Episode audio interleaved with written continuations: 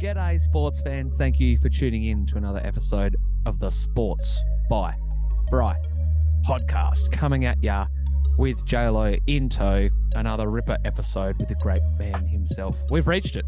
We're finally at AFL Fantasy Grand Final week. Hopefully, the fantasy faithful listening to this have something to play for in round 23. I personally do not, but that's okay because I'm still going to have fun with my last two trades of the season. And there's still plenty of stuff to talk about in a sporting landscape as well. Obviously, with round 23 here, there are plenty of ramifications from this weekend's game. So, JLo and I give our picks of Carlton versus Collingwood. We talk a little bit of the Ben Rutten Essendon saga that's going on. Personally, I think Alastair Clarkson will just end back up at North, but watch this space. He hasn't signed the dotted line yet. So that remains to be seen. We talk through a couple of retirees as well. One of them who fuels today's Mount Rushmore when we talk about some of the greatest Port Adelaide players in the history of the AFL.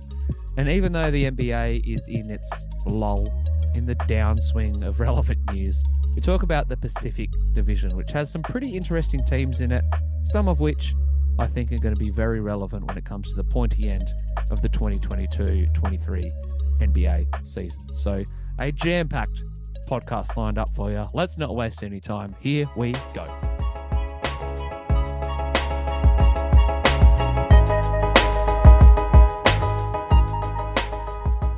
We have reached the last week of the fantasy season. We've overcome a lot of trials and tribulations, uh, some more than others.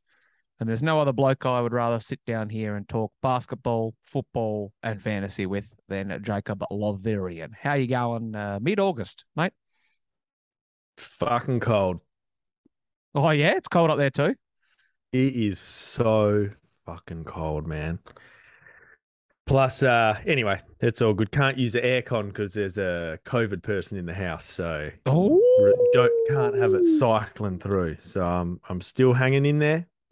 Haven't had my second wave, but uh, we'll just see how we roll. But good Yeah. otherwise. Good. Glad glad this bullshit fantasy season's over. Even though it's been my most successful yet. Ready to say goodbye to the trials. Yeah, I uh I'm glad we've reached the end of the fantasy season. I don't want to tease the Sportsby fans too much because I think fantasy will be towards the back end of the podcast. You know me, I love to change the order around every now and then. Uh, or you know what? I'm going to give you a bit of uh bit of say. Should we just do fantasy first and then do basketball, or what? Where do you reckon? Yeah, let's let's give the people what all they right. want. Yeah, okay. For the people that want to Don't say to I- the 15, 20 minute segment and tune out, here comes the fantasy tidbits. Don't say I don't do anything for your Sportsby fans. Uh, yeah, look, I'm glad that this season is nearly over. However, the large fries and Coke managed to move up last week. Hey, Yeah, I went from like 6,200th to 5,900th or something. So finally a bit of a bit of a climb after a lot of negative regression uh, for the Sportsby boys. Scored 2-3-1-1 and uh, the first time in a long time I outscored the Quisblorken boys. So the Aaron Hall trade in worked. Uh, the Dane Zorko one didn't exactly hit, but you know, he was better than Ben Keays. So can't be too unhappy with that. But I tell you what, there's a Ross Glendinning medalist who saved my bacon this week in the form of Sean Darcy. So round high 147 from Sean Darcy definitely helped the LF and C. How'd uh, the Quisblorken boys travel in round 22, the penultimate fantasy round? Ah, yeah, just uh two two six four. So good that you've got a win. Um coming in late. Oh, far out on just just average. Everyone was just average. Mm. So that's good. And uh It's great. yeah, ready to say goodbye to this season. But do you have a you know a big choice to make this week? Who who's my trades? Well, Don't know. that's- It's a very good question. Uh, I didn't put this in the rundown text, but I think we're going to try and talk about who we think is going to be the highest scorer of the round. So I've already got a Mm. couple of blokes in the chamber. So that gives you a little bit of time to uh, brainstorm. My backline actually excelled last week. I had Sam Dock, 123, 96 from Sinclair, 129 from Dawson, 90 from Tommy Stewart, 113 from Hawley, and 116 from Sicily. So I feel Ooh. like I've finally organised the back line, but there's a couple of underperforming midfielders who are on the chopping block. I mean, Jackie Crisp is technically a backman, but he was in my midfield. So I think he's going to get culled this week. And I've got a Mm. couple of different directions I can go in with my trades. He's obviously one of them. I can downgrade a bench rookie and try and get a Cal Mills, roll the dice with a Steely, something like that. Have a bit of fun down the year, maybe a Claytos McOliver. Yeah. Uh, I do miss not having Roe Marshall in my side though, and I think going up against uh, Sydney in I think the last game of the round, I probably want to have Roe Marshall in that side. So Ooh. I don't know exactly where I'm steering. Maybe I'll do a Macrae crisp double, and I'll try and uh, pocket a big dog and someone in the middle of the field. But what are your early or midweek trade plans rolling into the fantasy finale? Well, look, I really want to get either Claytos or Mills or Laird in Mm. because I want to have some fun. I want to see those blokes in my side. Yeah. Can relate. However, there is a Jack Crisp, Nick Daicos size problem staring at me from a back line, and I just don't know. You know, my midfield's pretty good. There's probably no one I can really replace in you know in there for those blokes. So I think it might be time to go Nick Daicos or do I go Crisp? I think they're probably the the two. And obviously Yeah, I think I still fair. got Jai Culley on the bench, so get rid of that Wang. And uh yeah. Quick tangent. I know that uh, I think your midfield has been overall better than mine, which probably helps you make a bit of ground over the last couple of months. And you and I've always said it's pretty obvious statement, but the midfield is where points are scored predominantly. There's going to be good Mm. ruckmen. There's going to be good defenders. You'll have your good mid forwards. No one's a pure forward that's half decent. They're all playing in the midfield. They just happen to have forward status. But you're right. I think if you've nailed your midfield and you got a crispy Daicos, because there'd be a lot of people who would still have Nick Daicos in their side rolling into the last weekend. I know he scored a 60 on the weekend. He's got Carlton, who are very middle of the road when it comes to points allowed against defenders. But with the Blues season on the line, surely they can't let that bloke get off the chain, push up the ground to his like midfield forward status, kicking a couple snags. So I, I don't hate the idea of giving him the flick.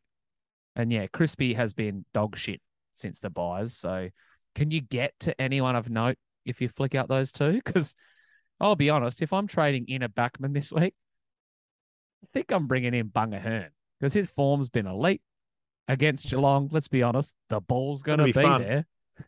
Uh, it will be fun. It would be fun.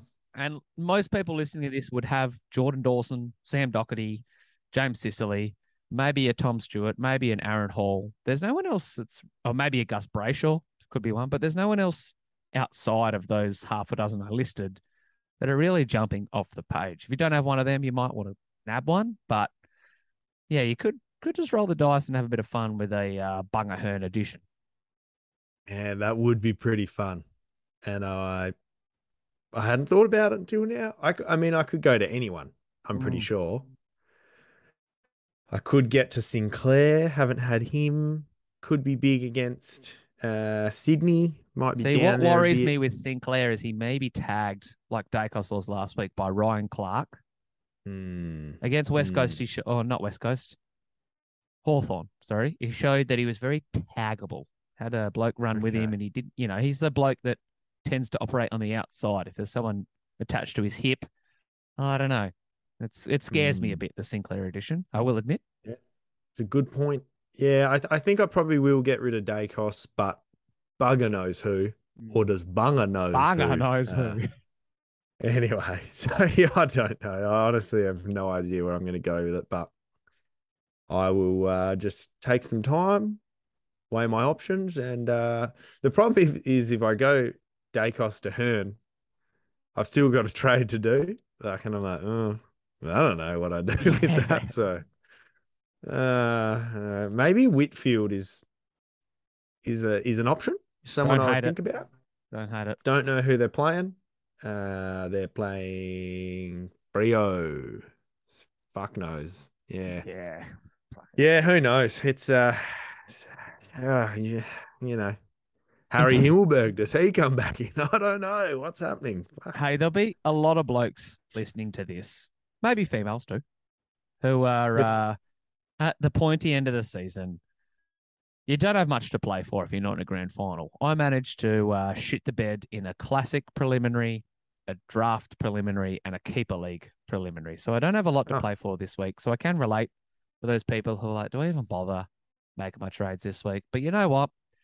I feel like you roll the dice, you try and get in a person that you think is just going to go bang against a certain opposition, but you've also got to have a little bit of fun. David Mundy has come in and out of my fantasy side a couple of times this week just to see if I bring him in, what else it lets me do cash wise. And I still may even roll the dice just because it'll be the last time I can have him in my side.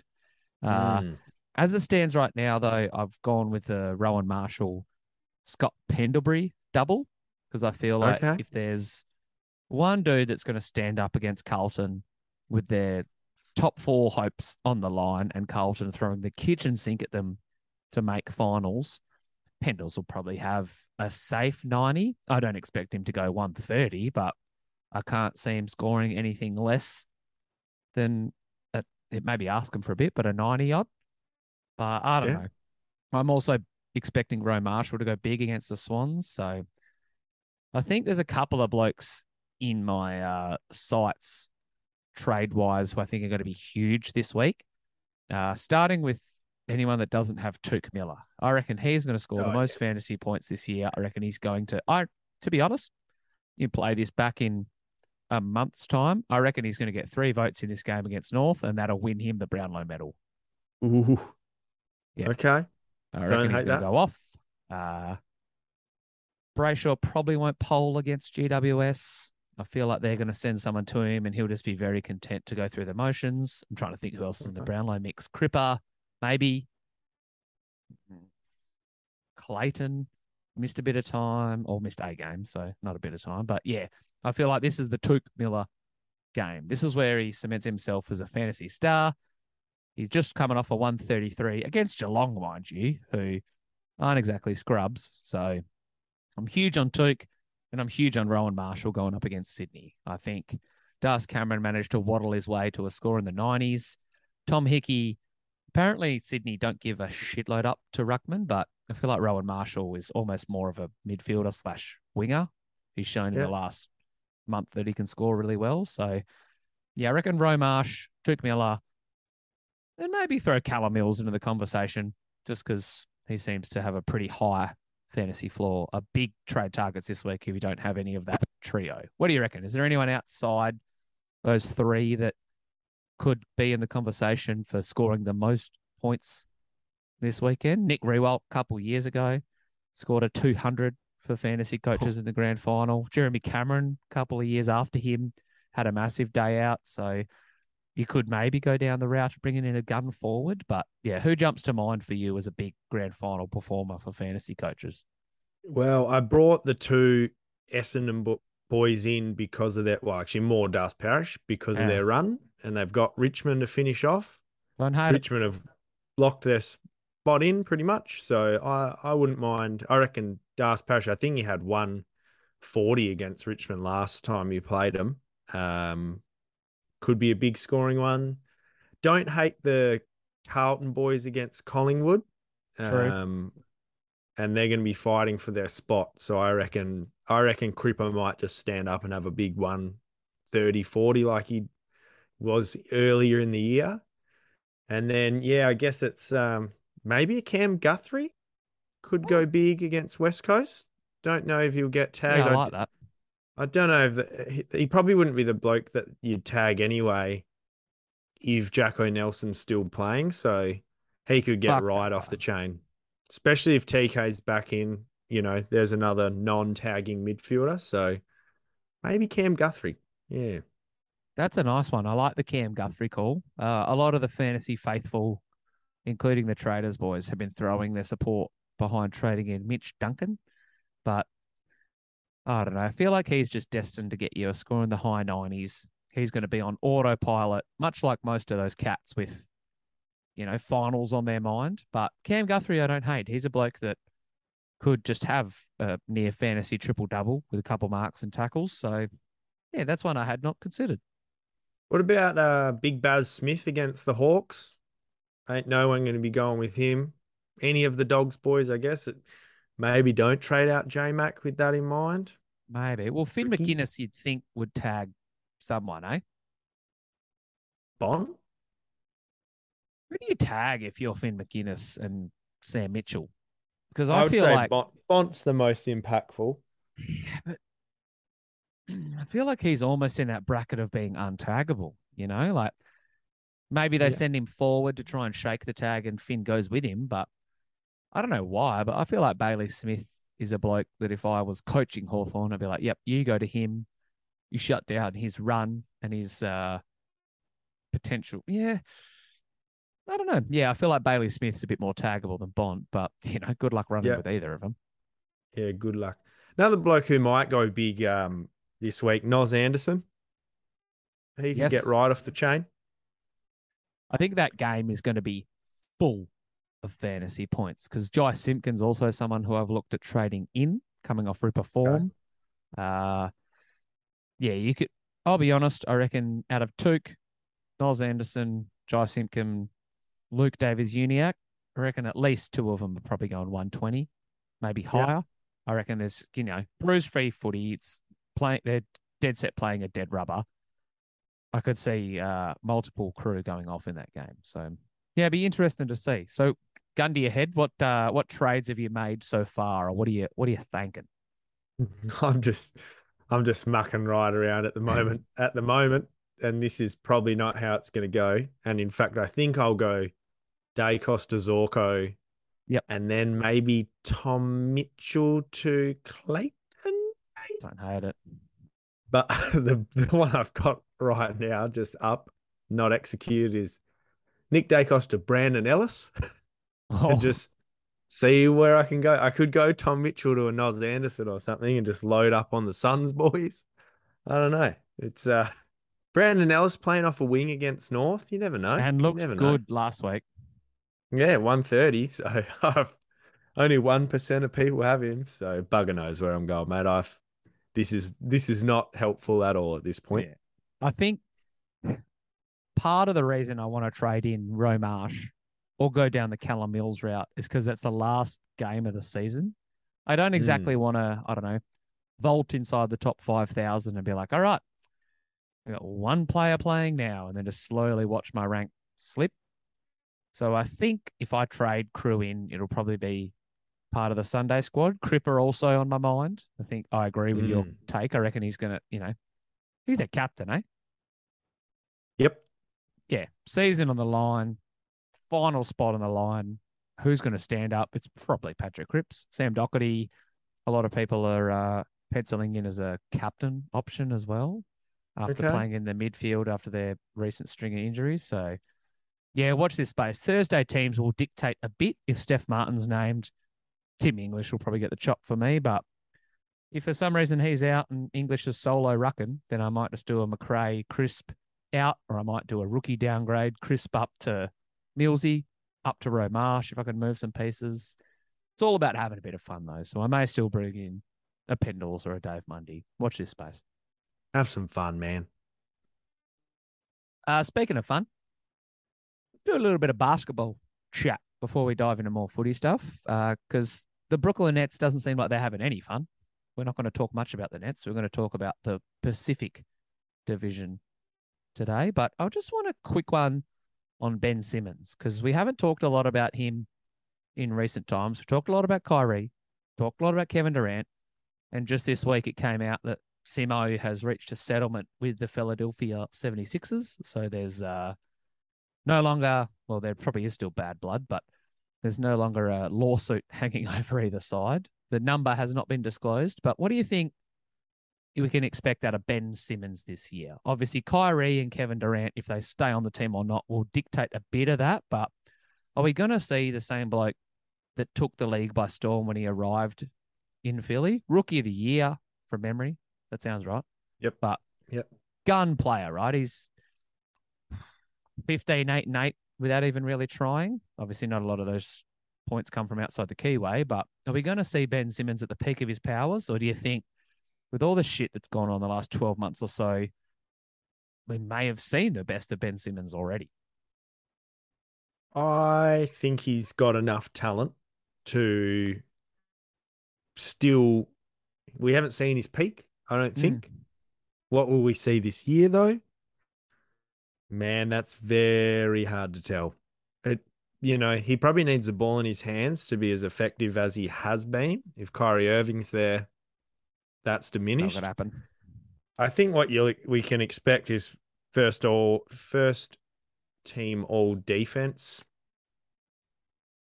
That yep, Yep. that's I think we'll probably get that from him because you know that's something he can really control, and maybe just maybe, in his two years off, he has a jump shot. Who Imagine knows? that. Who knows, man? Two years is a long bloody time. So it's very hard to tell. I'm really not sure. He's got a great point guard as his coach for now. Mhm. Um, but, mate, it's a throw shit up in the air and see see what lands on your face, pretty much sort of scenario. I think from memory, the Nets hired Kyle Korver as an assistant coach, and I did see some. Um, you know, there's all sorts of videos of him coming out practicing shooting or going through shooting form. But let's be honest, if there's a bloke you want to learn from, that's not Chip Engelland, the world-renowned shooting coach that's now with the Thunder, Kyle Korver's right up there with successful NBA shooters. So maybe you're right. Maybe we'll all see a bit of development from that point. It's just we've seen him be able to shoot shots before. He just hasn't had the confidence to take a lot in games. So I hope Yeah. I hope it stops becoming a bit of a meme every time he takes a three. You know what I mean? Like just take a hundred this year. Hit fucking ten of them. I don't care, but just don't make it a talking point. Be like, oh, on House of Highlights, Ben Simmons took a three, and then two weeks later, it's like, oh, House the Highlights, all caps, Ben Simmons made a three. So Made a three. I hope that we see him at the peak of his powers, but it'll, uh, yeah, obviously be dictated a little bit by what his surrounding cast is. Bloody oath. Uh, the Pacific Division. Let's Sunny get Pacific. Pacific Division. We're getting specific in the Pacific. Uh, let's start with the reigning champs. Where a better spot Okay. to start this conversation? Golden State Warriors. They uh, had a bit of turnover with their role players. I didn't expect any of the core dudes to leave. Jordan Poole, from memory, is nearing restricted free agency, but yet to be extended. And Draymond's murmuring about needing an extension. But right now, Golden State are pretty much running it back. They're going to swap a couple Mm. of pieces in and out. Uh, Donte DiVincenzo and JaMychal Green are in, fine ins. GP2 out might hurt a smidge, the rest of their outs, I don't think move the needle a ton, like Bjelica and Otto Porter. So I guess with the rest of the healthy West, I'm very intrigued to see if Golden State can keep up this year. I had a lot of doubts going into last year and even in the playoffs, to be honest. I thought Dallas might have taken care of them in the West Finals. I thought they might have got challenged by a couple of teams along the way, but credit to them, they proved me wrong. Do you reckon we're going to see Golden State still in contention and right in the mix, or are they kind of, I guess, like Denver last year, kind of making up the numbers, but they're not really in true contention? This is the reigning champions we're talking about. Yep. We're talking about the same Golden State Warriors. Yep. The one with the best shooter of all time, the best defender of our generation, Maybe the best coach in the generation, league and- too. Yeah, um, absolutely, they're going to be in contention. I think. Yeah, I think losing Gary Payton hurts. I think losing Otto Porter hurts, but getting JaMychal Green in is a solid move for them at a position of need. Yep. I think losing Porter and or losing Otto Porter sort of helps open a bit more space for Jordan Poole. They can pretty much just say, Jordan, you're you're doing it all for 35 minutes. You're re- we're resting Curry, we're resting Clay. They've got another. Well, they're gonna have a slightly more mature Jonathan Kuminga. Yep, good call. I don't mind the DiVincenzo ad. In fact, probably underrated, in all honesty. And they're going to get a number two draft pack pick back into their roster. Mm. I think they're going to, they should be the favorites right now to go back to back, if you ask me. Really? Personally. Like in the league or just the West? In the league, Okay. Yeah. I mean, a who's beating them? Who's beating them? Bucks, Maybe. Celts, Mm, didn't do it last time. Nugs. Maybe. Probably, Yeah. you know, uh, you wouldn't say they're above them right now. Yeah. Look, I mean, I buried the lead with the Kuminga and Wiseman growth and Moses Moody as well, who doesn't get talked about a lot, but Yeah. he he kind of reminds me as a bit of a Mike Miller, Malik Monk type player. Like come off the bench. Oh, it's you know, early in the third quarter, he's got seven threes. And if he plays Mm. enough, he could do it in a game that matters. So I think even though, like I said, they lost a couple of pieces from their depth chart, still do bat pretty deep. And James Wiseman's a big one. Like if he not even if he lives up to the hype of being the number two overall pick, but if he plays and contributes, that's a huge addition for them because they relied on Draymond so much in the playoffs and his lack of offensive points per game output was really glaring. And a lot of people talked about how he had more turnovers than assists or whatever. But, you know, if you can plonk a seven footer into the middle who's doing his thing and Draymond can defend some fours and not have to defend your Jokic's, your Giannis's, Embiid, whatever. There's no reason why they shouldn't repeat. And yeah, maybe I'll stop doubting them if they do go back to back. Jeez. Asking a lot from him. I tell you what, I, I wouldn't expect too much from Wiseman early on, and I probably wouldn't expect him to be starting by the playoffs. I still think Looney will Yeah, start. I think fair. I think Wiseman will come off the bench, but boy, you know, potentially what a what an important bench player. Could be the best bench center in the league. True. That's not nothing. So they're they're definitely the favorites in my eyes. Yeah, Looney, he probably earned his stripes last year. Got paid in the offseason too. So we ex- we expect a lot from Golden State, and they'll probably live up to the hype. Uh, one team we do not expect a lot from is the Sacramento Kings. 30 and 52 last year. I honestly find them as one of the most intriguing squads going into this year. Like, are they going to just replicate their past failures and miss the playoffs again? Are they finally going to take a leap with a full season from De'Aaron Fox and Domantas Sabonis? Uh, Keegan Murray, the bloke that they drafted fourth overall, I did quite brush over it when they drafted him, and I didn't know a shitload about him. He's a six eight dude. But here are his summer league stats, just for reference. He had 23 points, seven rebounds, a couple of assists, and a steal, shooting 50, 40, 80 splits. So, you know, it is summer league, so you got to take it with a grain of salt. But if he kind of becomes a better version of Harrison Barnes and can coexist with Domantas Sabonis, and they get contributions from the other dudes they got. They added Malik Monk. They traded for Kevin Huerter, and uh, they signed the greatest hustle man in NBA history and Matthew Dellavedova. Let's not brush over that. So, do we expect the Kings to be in playoff contention, or are they just once again making up the numbers in the West? Let's let's listen to the Kings starting lineup. Point guard, De'Aaron Fox. Shooting guard, probably Kevin Probably Huerter Huerter. Yeah. or Davion Mitchell. Let's go Huerter. Small forward, Harrison Barnes. Power forward, Keegan Murray. And then center, Domantas Sabonis. That's a bloody good. That's not like a an elite starting line. That's a Pretty good, good. Good. That's good. It's a good Better than they've had in the past. And then they're going to have, I mean, Keegan Murray is probably the the real wild card there, but then they're going to have Richaun Holmes coming off the bench. Great big man. Underrated. very underrated. They'll have one of the better def- wing defenders in the league in Davion.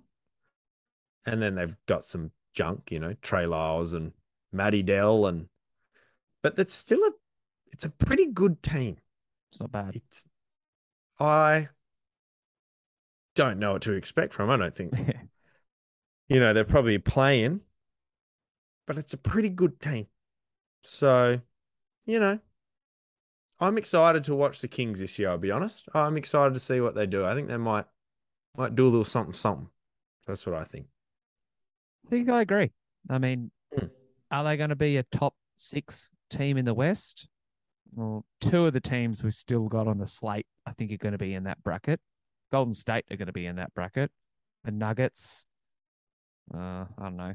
I'm blanking at other teams, but I don't think that they're going to push for a locked in playoff spot. But you're right. They well and truly could be in the play in mix hosting home court games and be a seven, eight seed. This might be the oh Minnesota. Obviously, they're going to be right up there. So maybe this is the year we finally see the Kings break 500 and make a bit of noise. You're right. There is quite a bit of junk after you go through the first six or so. But Oh, Malik Monk. yeah, yeah, he's no, uh, he's not just there making up the numbers. And like you said, Trey Lyles, he's he's basketball before, so Davion. Mitchell, if he takes a little bit of a step in his sophomore season, there's there's pieces there that I like, which is something Yeah. that I haven't been able to say from a Kings standpoint before. So, yeah, I'm high on them. How high? Mm. Th- There is a ceiling. Uh, the ceiling is not the roof, as Michael Jordan would say. But yeah, I do like what Sacramento's got rolling into next season, and I Mm. I love what the LA Clippers have got rolling into this year. Mm. I reckon they're going to reach the West Finals, the LA Clippers. I've been trying to Wow. manifest this John Wall addition to LA for the better part of a year. There was no easy way to make a trade work, but getting a buyout or a trade, I can't remember exactly how he landed with the Clips, but I feel like he is exactly what they needed. They got Reggie Jackson as their other point guard, so it you know one of them has to start, one of them will come off the bench. I don't really think it matters. I think both of them are going to be good. Uh, they traded for Norman Powell last year as well, which was kind of swept under the rug, but you know he's proven that he can be a great fourth, fifth scoring option, especially on the nights where Kawhi's resting and Paul George is out. Their lack of capable bigs does alarm me a bit, but they could play Roko at center and go small. Zubac is fine coming up against, like I've said, some of those other big dogs like Jokic, like Gobert if they clash with them. You know, Golden State doesn't exactly have an imposing big man, so there might still be enough there on their roster to make it work. But they've got Marcus Morris, a healthy Paul George, and Kawhi Leonard is obviously going to see them win around the 50 game mark. And similar to a couple of teams, their success won't be judged by what they do in the regular season. Take it or leave it. As long as they finish in the top six, I don't really think it matters. But Kawhi's proven he can coast through the regular season and still deliver a championship. And I think with him healthy, steering the ship, and Paul George as his Robin to Batman, this Clippers team's going to be fucking unreal. Uh, I tend to agree. I think first thing I would say about them is they're probably the deepest team in the league. Second Yeah. thing I'll say is I love Brandon Boston Jr. Believe that's his name, Brandon. Yep. Um, think he's a real player. Like what Terance Mann does. I think, yeah, you're right. The bigs is a problem, but Marcus Morris can play big. And boy, yeah, they've got a lot of depth, even if the John Wall thing doesn't come off. Although, let's be honest, last time he played basketball in the NBA, he averaged like 20 points. He Mm, wasn't bad. Exactly. So I think they will make some noise. Uh, I think cohesiveness and sort of um, team chemistry, not that chemistry like locker room chemistry, but like actual playing together on the court chemistry is probably their biggest, the thing that might chain them down to the floor. Right. Yep.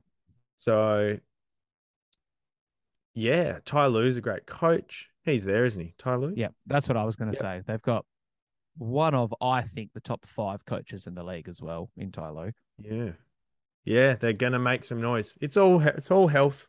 Who knows with those boys? Paul George hasn't had a season where he stayed healthy for a long time. And you know, True. depends how you look at health, but he missed like fucking two months with an elbow. What the hell is that? You know? Paul George, fantasy fucking season ruiner. I was just going to say, knows don't what's- draft him in your fantasy team. No, no, I would never. Who knows what's happening with Kawhi? But if it all goes well, you're right. I could see them in the West Finals. I wouldn't pick them at the moment, but I could. I can see where you're coming from. Mm. So yeah, really like them. I've got a lot of confidence that regardless, as long as they're healthy by the time the playoffs roll around, regardless of what their record is, that they'll be right in the mix in the playoffs. I don't know if the co-tenants of Staples Center, sorry, crypto.com arena are in the playoffs. I mean, they missed it last year. They went 33 and 49, the Los Angeles Lakers did, which is just yucky to say out loud. Uh, Mm. does Russ stay? If they had their wish, probably not. But it doesn't seem like anyone's lining up to trade for him. Uh, No. Useless sports by fry stat time. Here we go. Since Anthony Davis has joined the Los Angeles Lakers, he's missed 40% of his games. I rounded that up. It's technically like 38%, but over a three year season sample size, dude hasn't proven that he can play. If he does play, I think he could almost be in the MVP discussion, which was talked about last year. That's a big if, though. I mean, he's played 60, 40, uh, sorry, 60, 36, and 40 games in the last three seasons. So durability is not one of his strong suits. And you ah. can't expect LeBron to shoulder the entire load at 487. So there's there's alarm bells that probably should be ringing for the Lakers. I mean, they went out there and they made some moves. They did what they had to do given their position. They signed Juan Toscano Anderson, Lonnie Walker, who I was high on at the Spurs, but you know, he's not gonna win you a championship off his own back. And obviously the Russ Westbrook trade just looks worse and worse by the day. So who finishes higher, the Kings or the Lakers? Oh, LeBron. Probably, yeah. I had a question had to be asked. Probably, probably LeBron. Uh, it's a good question though. Um, look, there might be enough stuff around those three to do something, Mm. but it's going to be, mate. Well, let's just put it out there. If LeBron wins a chip with this team, best chip he's ever won. That'd be fucking unreal. So I don't know, man. I don't know. I don't I think Russ has been a little bit disrespected. He wasn't great last year, True. but he's a he's a f- former MVP. Let's not forget that. One of the top 75 players of all time. Mr. Triple Double. He could come back with a year under his belt with the Lakers and LeBron and understanding what the fuck's going on. And maybe, just maybe, put push them over the edge. If they all average 20 to 20, 20 to 30 points, that's hard to stop. It's probably the best big three in the mm, mm, It's up there. It's certainly up there. Yep. If they all play to their capabilities, like if Russie is Mr. Triple Double, if Anthony Davis is Mm. healthy, and the probably second best player of all time is doing his thing, then can't really fault their top three. It's the rest of the roster that concerns me. You know, they don't have a shitload in their depth chart, and obviously the blokes they brought in kind of, you know, take it or leave it with the blokes that they lost. They're expecting things from Kendrick Nunn, who, you know, he's a player, he's not going to make an All Star team. warm body. so he's a warm body. he is a warm body. Let's um but remember LeBron took Delonte West to the NBA finals. so crazier things have happened. He's still he's still got two other top 75 players of all time Yeah. with him. So let's not rule it out. As long as Don't as think it's going to happen. It's not ruled out. as long as Talen Horton Tucker takes the leap to become franchise player, which all Lakers fans expect him to, they'll be all right. Mm. But It's a good yeah, name. God. That's about all. That's about all.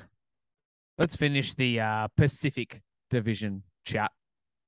I think I know where you stand with this final fifth squad. So I'm going to let you uh, steer the ship early. But they went 64 and 18 last year. So, you know, you can't overlook the Phoenix Suns. I still think that they're in championship contention. Uh, they re signed DeAndre Ayton, obviously. They had to. Their hand was forced because they butchered a fucking trade with him. So they've still got him, Chris Paul, Devin Booker, a couple of other core pieces. Again, similar to a lot of the teams in contention, they made small moves around the perimeters. But what what do you reckon? Give me your Phoenix thoughts. Oh, look, they'll be there. they'll be there. They'll be in the league. So I think it comes down to can Chris Paul survive a season of basketball? Mm.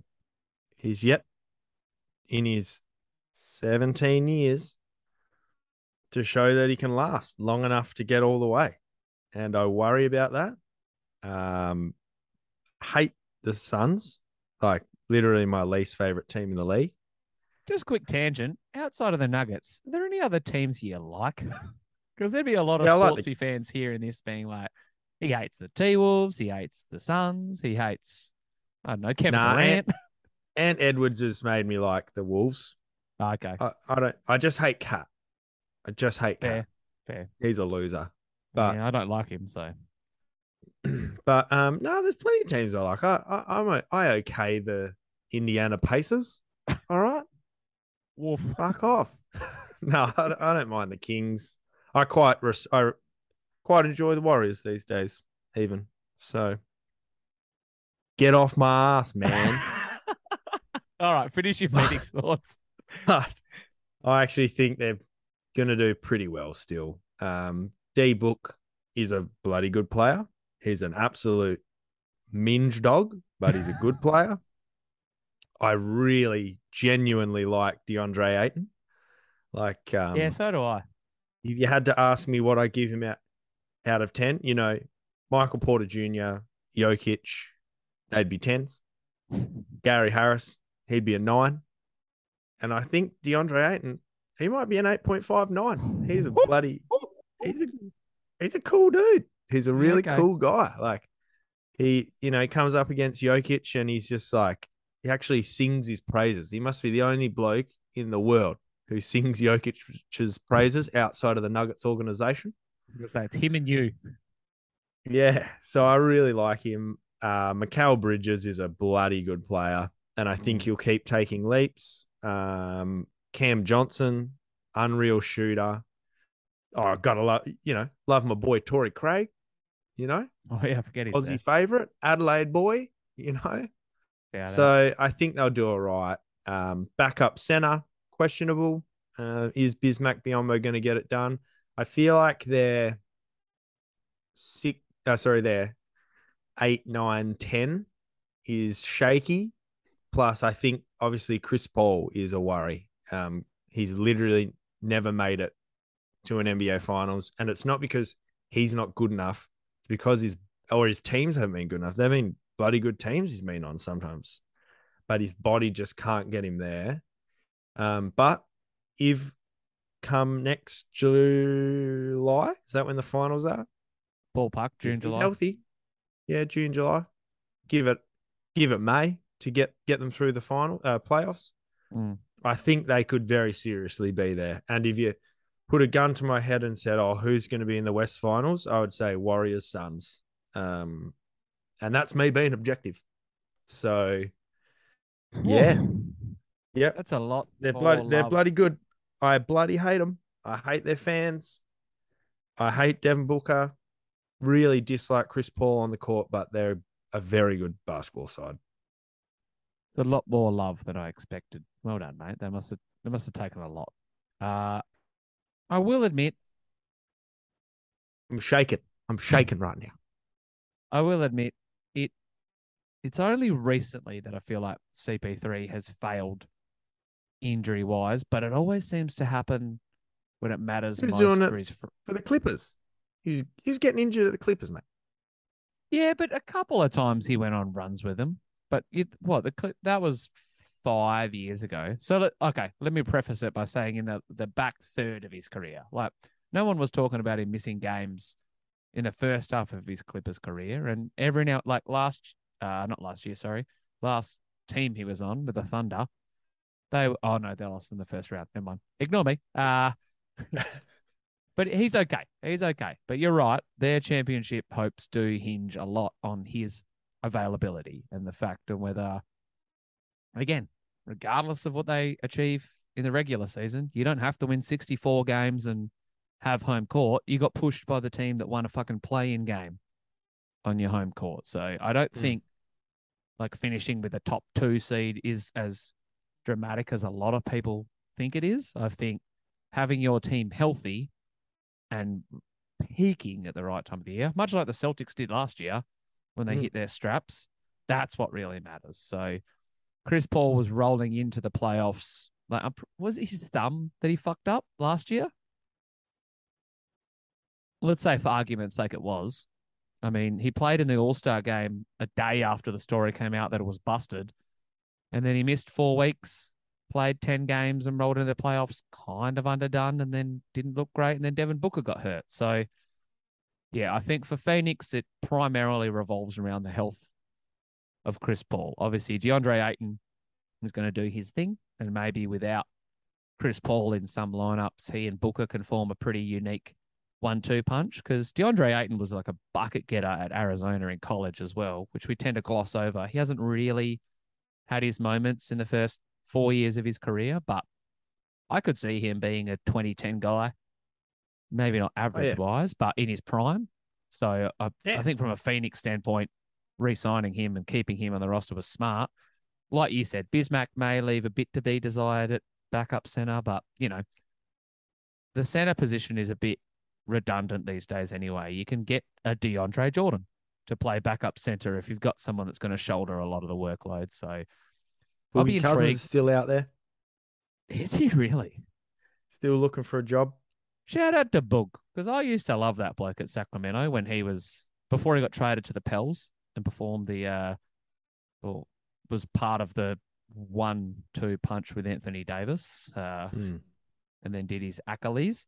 But yeah, I think regardless of what they do in the regular season, their season will be defined by their playoff results, and this might be it. This might be the last year that they can genuinely contend for a chip. Cam Payne's their backup point guard. If Chris Paul goes down, I don't trust that bloke to fucking steer the ship. Landry Shamet No. is around as well, you know. Doesn't instill me with a lot of confidence. So I want to see the Suns win a chip, mainly for Chris Paul. I don't really want Devin Booker to get one. Uh, but that'll be a consolation, you know, to Chris Paul winning a, a championship. So this is it. He's 37. He'll probably be 38 by the time the next season ends. So can't see him sticking around for much longer. They've also just got to get through some absolute beasts Mm. in the West. There's Steph Curry, there's Nikola Jokic, there's Luka Doncic. Is there I don't maybe know healthy. Kawhi Leonard? Yeah, it's. I just don't think they've got the the cavalry to stop those guys. As Mm. good as I think, I think DeAndre Ayton does as good of a job against Jokic as anyone, but they just don't have the like. Luka ripped them, absolutely ripped them. You know, so I don't. I don't think they've got enough. I. I still would pick them, you know, just off the top of my head to be in the West Finals, but I don't think they could get it done. I think last year was their chance and they blew it. Yeah. Sad. 'Cause Like I said, I want to see CP3 win a ring, but It's not sad. It's not fucking sad at all. Fuck them. uh, would it be a Sports by Fry podcast with JLo if there wasn't at least one? Fuck them. Uh, Fuck them. all right. That's the Pacific Division. We'll be back. I think we might even go Central next week. Ooh. Talk about uh, our second favorite team in the podcast, the Cleveland Cavaliers, and uh, the best team in the East, I think, in the Milwaukee Bucks. But It's a good division. It's a likable division. division. yeah, there's a Very lot going on. likable division. There's a lot going on. Uh, Very likable. we do have some other footy bits and pieces I want to get through, but I promised we'd talk a little bit more NFL, and the NFL preseason week two is about to get underway. Don't worry, I don't need you to do a lot of the talking. I'm just going to uh, divert your attention towards a Sports by Fry article that I wrote earlier in the week. So, as you have found, uh, what what do you reckon of NFL fantasy? Do you reckon it's a good substitute when the AFL season ends? Do you enjoy it? It's um, it's like Formula One, very easy to follow. Hmm. And um, my first year won the championship. My third year won the championship. So you don't need to know a lot about it to just look at a couple of numbers and go, oh yeah, that'll do. So yeah, I, I fucking enjoy it. I encourage all the Sportsby listeners, especially the AFL fantasy enthusiasts, to get amongst it. But I won't chew up a lot of your time. Uh, the article I wrote was basically a 101 guide to how you can have a successful team this year. I think you can really wait on quarterbacks this year. Traditionally, people will get drawn in by your Josh Allen, your Paddy Mahomes. Lamar Jackson's maybe the one bloke who I'd make an exception for. I think he's going to bounce back towards MVP contention. But Kyler can you Murray. remember who? Can you remember who your uh, quarterback was last year? Kyler. No, I wish it was Kyler. Um, can't remember. I think it changed a bit. To be Yeah, honest, okay. See, I took Jalen Hurts at like the twelfth best quarterback, and from memory, he was the second best scorer. So there's a lot of depth at the position. I think Derek Carr is on average the twelfth quarterback in ADP, and he, with De- Davante Adams by his side, could be in for a big bump. Uh, there's a couple of other blokes that I like. I think Saquon Barkley's in for a bounce back year. Uh, I think that Travis Kelce, now that Tyreek Hill's gone, could just be like a wide receiver in your tight end slot. So you might want to try and Hmm. draft him. Uh, and I'm big on the Vikings. I'm big on Justin Jefferson and Dalvin Cook. Because have you had Kirk Cousins as a quarterback at times? Nah, I've had Dalvin Cook though, mate. Oh, but you had him when he, he was popping or when he was injured. Popping, won me Yeah. a chip. Yeah. So I think he's had a couple of injury issues in the past. I think he's in for a big year. Both those blokes are roughly going in the first round, so you could maybe snaffle one of them. Uh, Mike Evans as well. The last possible year of Tom Brady, I think you could probably snag him a bit late. Uh, and you have to. I think the most important thing in NFL fantasy is to take a defense and a kicker with your last two picks. A lot of people get sucked in and drawn in by drafting them a bit earlier, but uh, the things I put in the podcast last year, the Pittsburgh def- uh, in the article, sorry, the Pittsburgh defense was the first drafted defense and special teams, finished the year as the twentieth best fantasy unit, and the bloke who I was think that the was me.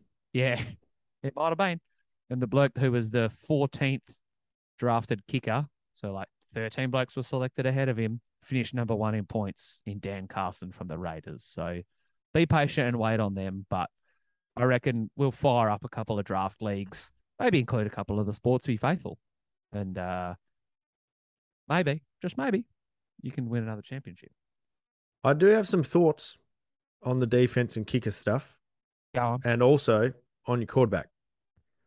I reckon it's important to get a quarterback who you know is going to hit the ground running Agreed. and literally run the ball. Um, like I was, I think Kyler Murray in my second championship won me it, even he was a rookie, because he hit the he was running a lot, Mm. and so I would say that's something to think about.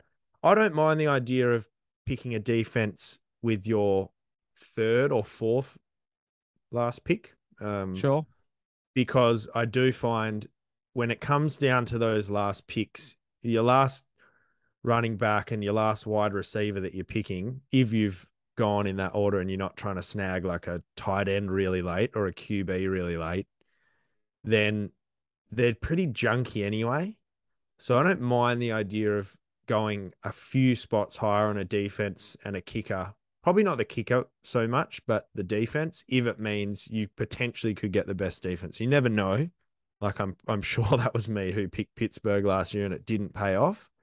Oh no, I didn't pick Pittsburgh. I think I picked the Rams, but um but I don't mind the idea because you're probably just picking genuine roster fillers anyway at that point, and you know that those those guys you pick down there, you're probably gonna end up switching out after week one for a someone who scored well unexpectedly. So I don't mind the idea of that, and obviously, yeah, look for for first season or rookie QBs who might actually hit the deck. So yeah, I don't hate it. Uh, Kyler Murray is currently the sixth highest quarterback coming off the board. This is all ESPN draft numbers for the record, but you know, you could throw a dart at him. Jalen Hurts is a in a similar range, late sixties. They're going off the board. Uh, Russell Wilson is currently the eleventh highest quarterback drafted, and I think he's going to have a massive year with the Broncos. So, oh yeah, there is there is value to be had in that range. But yeah, don't get sucked into drafting Josh Allen or Justin Rogers Herbert in yeah. the thirties. Yeah, Rogers as well. I think he's probably between the Kyler and Russ bracket. But I mean, the blokes won back to back MVPs, so not what I know. But yeah, we will uh, definitely be churning out more fantasy NFL content. Uh, do we want to talk now that we're going to actual AFL footy? Do we want to talk about Alastair Clarkson and the Dons and the Kangaroos? Don't give a shit. See, I think Essendon's fucked. Clarko's probably still going to North, and Ben Rutten may still lose his job, but it probably won't be for Alastair Clarkson. If they can't get Clarkson, maybe he'll keep it. But I feel like there's a lot else that needs fixing at Essendon. Yeah, he's definitely he's not the coach for them. That's for sure. Mm. Who is the coach for them? Bugger knows. I would, with Das Parish still being so young, I would probably pick someone, a coach that can grow with them. That would be all I would say. Um, yeah, uh, there's not a lot going on at the yeah. Dons. Agreed. Uh, Adem Yze may or may not get the GWS gig. If he doesn't, huh. Adam Kingsley's another bloke who's uh, in the mix. I think he's a Richmond assistant right now, um, firmly for a promotion. If you can't get Alastair Clarkson, maybe promoting one of them at Essendon is the answer. But yeah, like like I said, I don't think there is any short term solution for the Dons. Grab Dean Cox. Oh, that'd be nice. No, nah, he's coming back to West Coast, mate. Oh, that'd that would be even nicer. That'd be great. Okay, before we dive into the second last segment of the pod, round 23 is here. We know who's going to win the minor premiership. We don't know who's going to make the finals. Do Carlton beat Collingwood on Sunday and secure their first final spot in six, maybe seven years? In a while. the Pies get the win and so up a top four spot. Oh boy. That's a good question. It is. I'll I'll take Carlton. I'll take Carlton. I don't think the and look this we might be coming back next week and going, yeah, right, Jayla, you were miles off, but I don't know if Carlton have sorry, I don't know if Collingwood have the defense to hold back the Carlton forwards. Mm-hmm. I think they mightn't have the forwards. Oh, they've got an interesting forward line, but let's say I, I, they, I don't think they have the forwards to go with the Carlton backs. To be honest, I think Carlton's a better outfit. Uh, like if you if you look across the ground, too. yeah, if you look across the ground, so I'll back Carlton in. I'll back Paddy Cripps, easily one of the best players in the league, to get it done for his team, lock him into the finals, and yeah, that's that's who I'll go with. I think strangely, even though they lost to the D's in like pretty heartbreaking Ooh. fashion, yeah, they may take a little bit of confidence out of it because they were like, we contended with the reigning premiers, and yeah, the main issue with Collingwood that was stark and obvious against Sydney last week is who's kicking their goals. Like, mm. unless Brody Mihocek or Jamie Elliott combine for half a dozen, like name another Collingwood forward, right? You got Will uh, Hoskin, Elliott maybe on a flank. That bloke I hate, Henry. He's not playing, mate. He hasn't played since round 18. Oh, well, I hate him. Yeah. So good. so, you know, like unless Nick Daicos is bobbing up for a couple, they need their midfielders to kick goals. And I feel like Carlton's Mm. midfield with Cripper and Walsh steering the ship.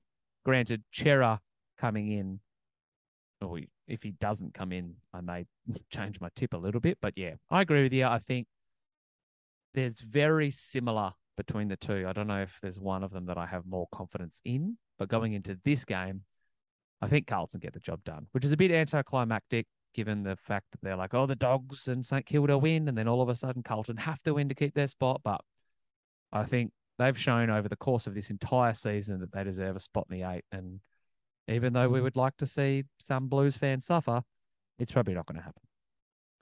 Yeah, now get in there, Paddy Cripps and the Blues. That it'd be good for footy. It'd be good for footy, wouldn't it?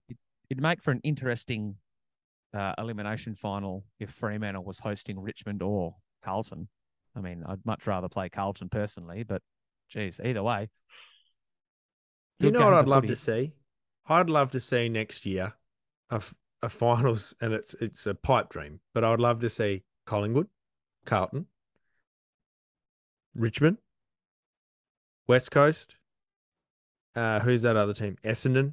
All the imagine if all the big The teams were in there for once. Yeah. Oh, wouldn't that be great? Hawthorn? Would you put them in there? Yeah, sorry, the Hawks. Yep. Yeah, that would be so much fun, man. Just all the like most despisable footy teams in there. Yeah, Just- that we'll would just- enjoy. The Dockers will enjoy just sitting in eleventh or twelfth then, because I reckon that's where they rank amongst the uh, AFL popularity. But that's okay. We know our place in the you, pecking order. you boys might you boys might be up there in um membership numbers. We're getting there. We're getting there. I hope. Yeah. I hope we can West make a Aussie run. teams do well. Yeah, you're right. The the West Aussie people are faithful footy enthusiasts. I hope we make a deep run for David. Clearly, we've talked about him and JK of the West Coast variety. We even shone some light on JK from a Sydney variety. But I want to talk a couple of retirees very briefly. We saw that Devon Smith has announced his retirement. Uh, pretty banged Aw. up. You know, he's the same age as you. Yeah, I know that freaked me out, man. Almost to the day. Man. I'm an old man, mate. Yeah, and I'm older than you. So how do you think that makes me feel? Yeah, you're an old man. Uh, did you also know he won a BNF in his first year at Essendon in a landslide? Yeah, I remember he was just tackling out the arse, mate. He went off. Yeah, and never got back there. Probably because he was tackling so much. Hurt himself. Bust himself. Uh, Matty De Boer is known a bit for his tackling. Elite tagger, 211 games he's played. He's about to announce his retirement as well. You reckon he'll be remembered more as a docker or a giant? Probably a giant. Hmm. Probably. He played in both grand finals, for what it's worth. In I'll State. always remember him from outside Clubber, Oh, yeah. Club Bayview in, in Perth. For all the West Aussies listening, boy, we had a good night with Ma- Matty De Boer that night. Anyway, Uh, You'd almost want to get on the source with Ben McEvoy as well, who was more of a meme than he was a footballer. Big boy. Uh, big boy. plays his 252nd and final game this weekend. Uh, I kind of forget that he played in Hawthorn's back two premierships as well. Like he made the switch right after they beat Freo in 2013. Yeah, I'm not. Yeah, that sounds about right. Yeah.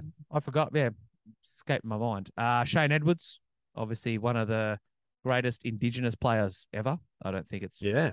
it's you know unfathomable to say 300 plus games three flags all australian in 2018 no scrub that's really? for sure yeah Yeah, right. He's good. and for a long period of time was just like a, oh yeah he's he's a tiger he's he's one of those players when they were just hmm. shit kickers Yeah. annually but yeah i'm glad to see that he got some recognition towards the back half of his year only the fifth bloke to play 300 games for richmond which kind of surprised me but you know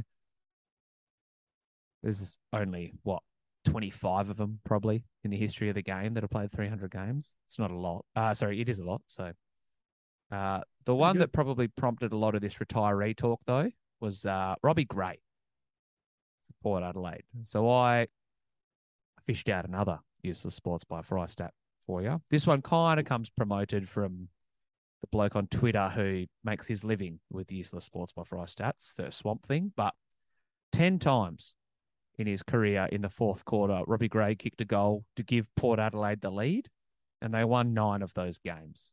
So there's a couple of times he also kicked a point to give them the lead, and they went on to win Mm. both of them. But goal after the siren against Carlton in the COVID year, the goal that Paddy Ryder hit that back tap to him in 2018, maybe. That's probably my like most memorable Robbie Gray uh, memory. But yeah, he was a fantastic footballer, uh, and that kind of leads right into the Mount Rushmore for today because I I thought after this Robbie Gray retirement, there's a lot of buzz about whether he's Port Adelaide's greatest player ever in the AFL era. You know, there's a lot of Sandful years where there's been a lot of superstars for the Port pair, but got me tanking of which Port player was the greatest of all time. So I thought that's a pretty good Mount Rushmore topic.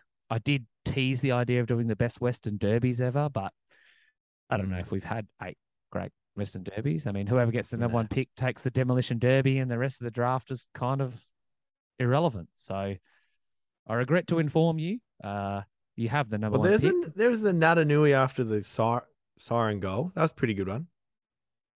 Which one? Oh no, sorry.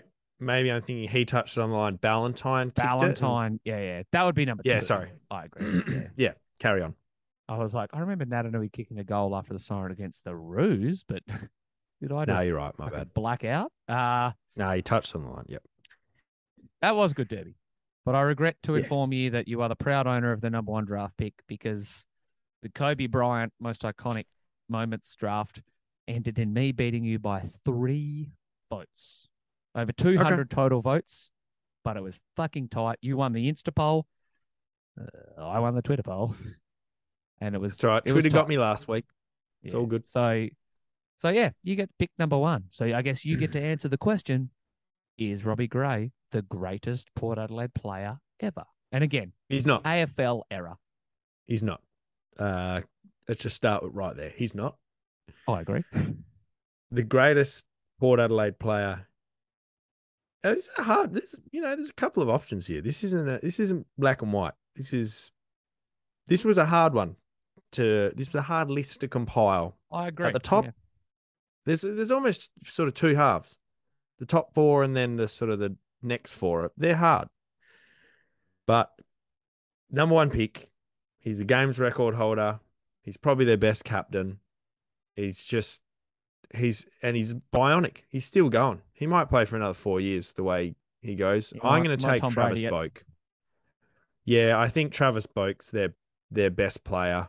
Um, continues to get it done, and you know it's never really been the sort of a Brownlow chance or I don't even know how many all Aussies he's got, if any. But I think for his longevity, the way he led them, uh, I'll take Bokey. Um, also, bloke who got shit mixed by uh, Bo Waters, if I'm not mistaken. So Hmm. Travis Boak, welcome to the club, mate. Dual BNF winner, three time All Oz, three time Oh, there you go. Showdown medal winner, uh, first in games and captained the club for six years. So Yeah. I, I trust me, I I dug through the numbers today for this uh, Port Adelaide me. draft. He was fourth on my list. Wow. I mean, great, great player, unequivocal star of Port Adelaide. But I think the best player in Port Adelaide history is a four-time BNF, four-time All Australian, also not named Robbie Gray. A lot of people believe that this bloke should have won the Brownlow the year they won the flag. In fact, Chris Hmm. Judd said that in his Brownlow speech. He said, "I thought Warren Tredrea would win this year's Brownlow." Uh, Yeah. Fifth in games played, eight times leading goal kicker, part of their inaugural squad as well, which I think is worth mentioning. Uh, Yep. Played 280 games ish. So I think, I think Treaders, or 255, sorry, I'm mistaken, but I think Treaders goes down for me as the greatest Port Adelaide player ever. Travis Boak may go on to play 350 plus games, but the 255 that Tredrea played, I don't think, I think there's almost daylight between him and the rest of the field. There's not, but I think he was that good. So I'm taking Tredrea with my first pick. Fair enough. He was he was bloody good. Um, I had him actually had him at fifth, just because something I didn't like about the bloke. So um, bugger off me Tread tax. Ray. Yeah, so I've got one. I'm going to pick my number two. This is pretty easy. Absolute pest. Absolute, um, you know, unit in the in the negative sense of the word. Off the field, still one of the worst, sort of most controversial, but pretty funny, commentatory kind of media people. Media people. I'm going to take Kane Cornes. I think he's second for games played. Oh, I had the things up. Oh, I still do. Um, was one of the one of the better lockdown players. Um, yeah, I'll take Kane with number two. Don't hate it. I agree with you. I think he's not underrated as a lockdown player, but might be underrated as a outside his lockdown capabilities. Yeah. Did you know? Because like I said, I dug through the numbers. Kane Cornes had 37 in the 07 loss to Geelong in the grand final. 37 touches. It was bloody is, good. You know, nothing to be sneezed at. Uh, he also kept Simon Black to 15 in their 2004 win. So, again, just two great examples of how he was an elite tagger, but also underrated from a like midfield standpoint, right? One of only two Yeah. blokes to win, play 300 games for the pair. So, he was uh he was third on my board. So Okay. it's fitting that he goes at pick three. Can't let him slide anymore. I will now take Robbie Gray. Uh, Okay. You know, five time showdown medalist, second all time in goals, fourth in games, three time BNF, full time All Australian, which surprised me. Mm. Uh, won great three BNFs. player. Was won three BNFs in a row as well, which is you know nothing to discount. So I think I agree with you. I think that there's a four, and that's probably where my four cuts off.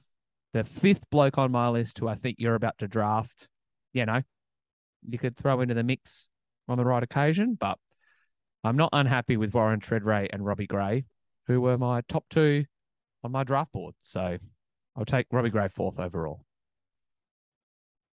Yeah, right. Does get a bit trickier now. Mm. And there's a couple of blokes I want to take.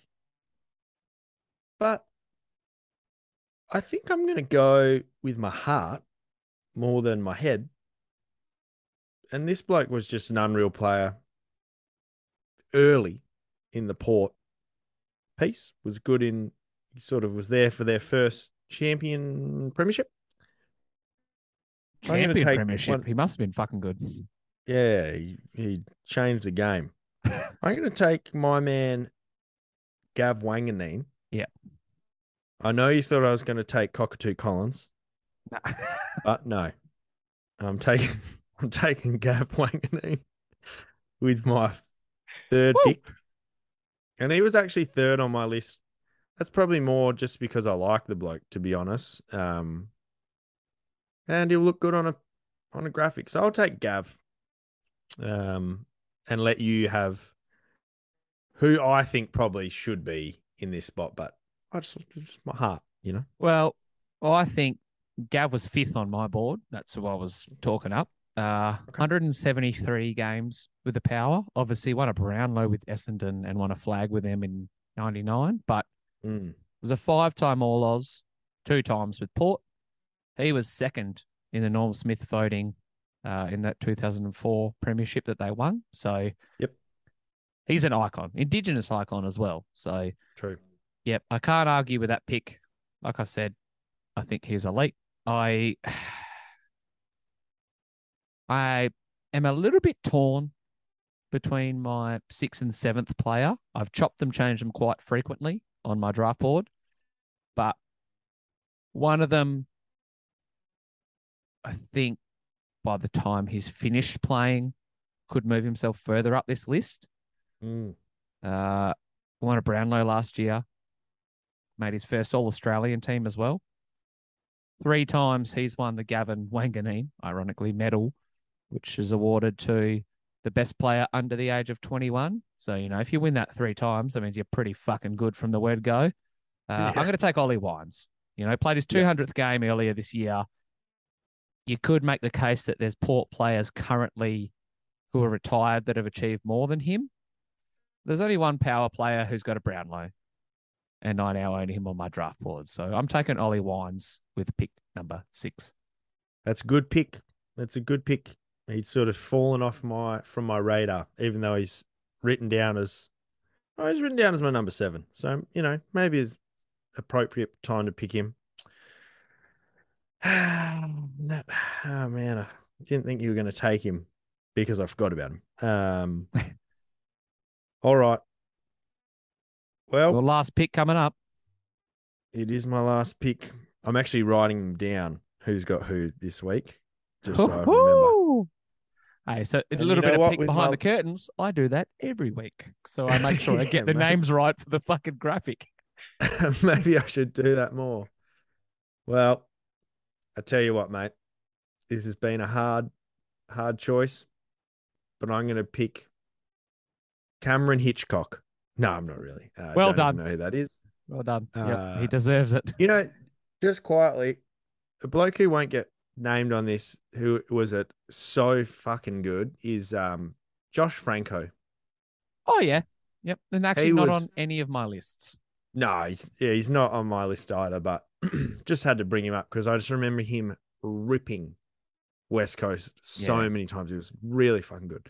I've got Um, an honorable right. mention list, but yeah, he didn't even crack that. So yeah, shout out Yeah. Josh Francou. No, he's a good bloody player. All right, well, shit. Um, well, I'm gonna s- shit. I'm just gonna go on the uh on the games played for Port Adelaide list. I'm gonna go Peter Burgoyne.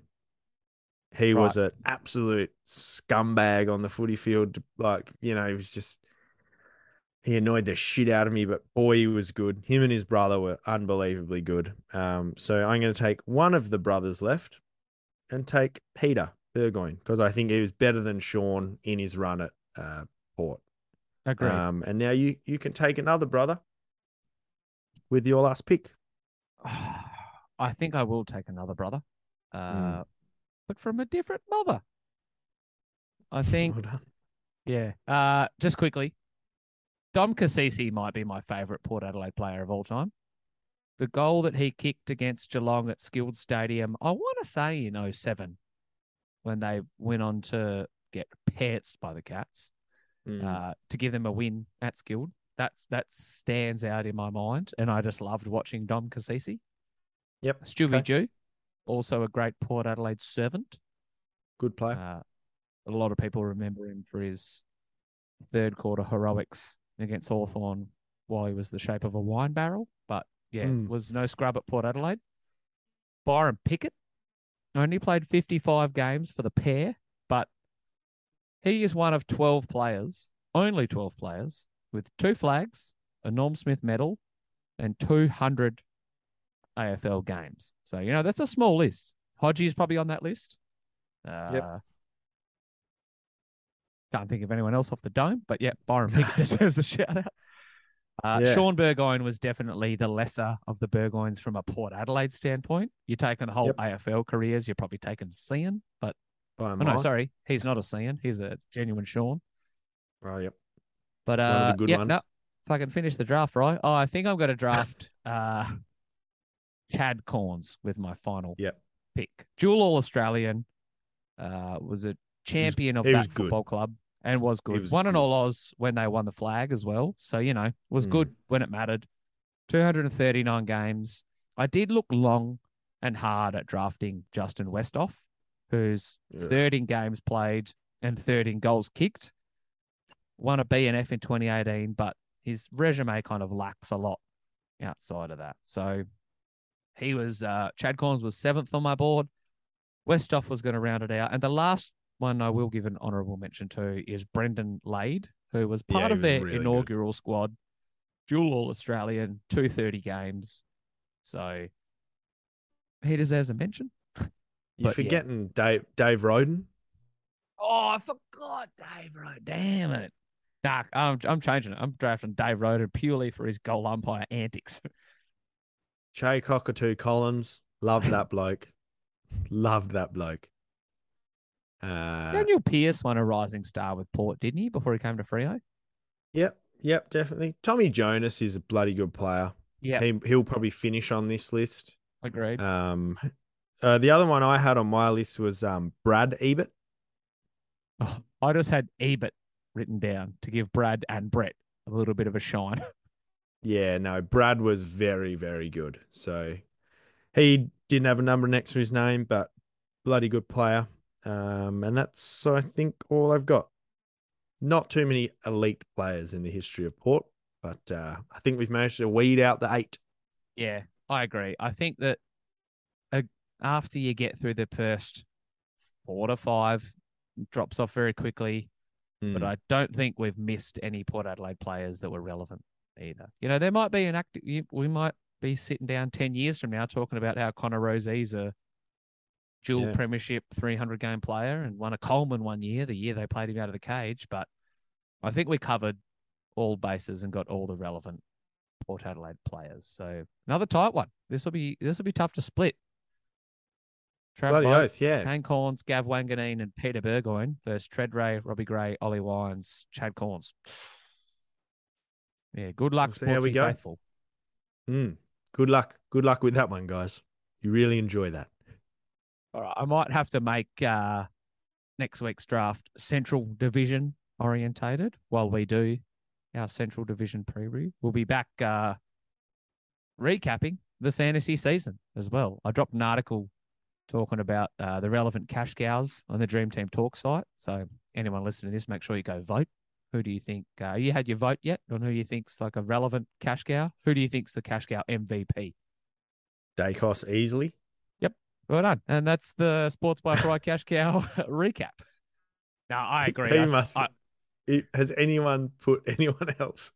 actually, I'll I'll get it up live. But I tell you what, I was writing this article, and I do like you know different positions. I did the game of the year. Like I put a bit of time and effort into it. I try and make it more than just a who's the best. As Daicos. All right, carry on, enjoy the rest of your week. But it was virtually like that as I was writing it out. Any field that included Daicos, I was like, well, no one's picking anyone else. So Who, who's sta- third? That's the. That's probably where it starts getting interesting. Well, as it stands right now, there's been 316 votes on this poll. 282 of them have gone to Daicos for the MVP. Uh, 36 have gone to Nick Martin. Yep. One vote for Ben Hobbs, or three votes for Tyson Stengel, and four votes for Paddy McCartin. That's where we stand. Wow. Yep, it's pretty one sided. That's that's about as lopsided of a vote as you're going to see. I swear to God. Anyway, The Sam Walsh year was similar. I remember writing about him, and he just bopped it. But yeah, shout out to Nick Daicos. Maybe coaches will have him in their trade plans. But hey, good luck to any fantasy faithful listener to this who are in a grand final. Uh, if you've made it through this entire podcast, then uh, you probably need a good night's sleep. And uh, we're back to recap or, a- or a round 23. life. or a li- nah, this is what they live for, man. Yeah, no, good on you. Yeah. All right.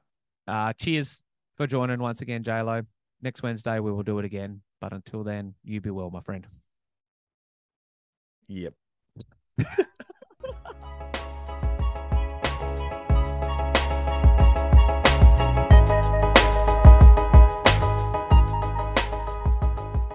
No worries, man. The boys coming in clutch. That was well done. Yeah, well done.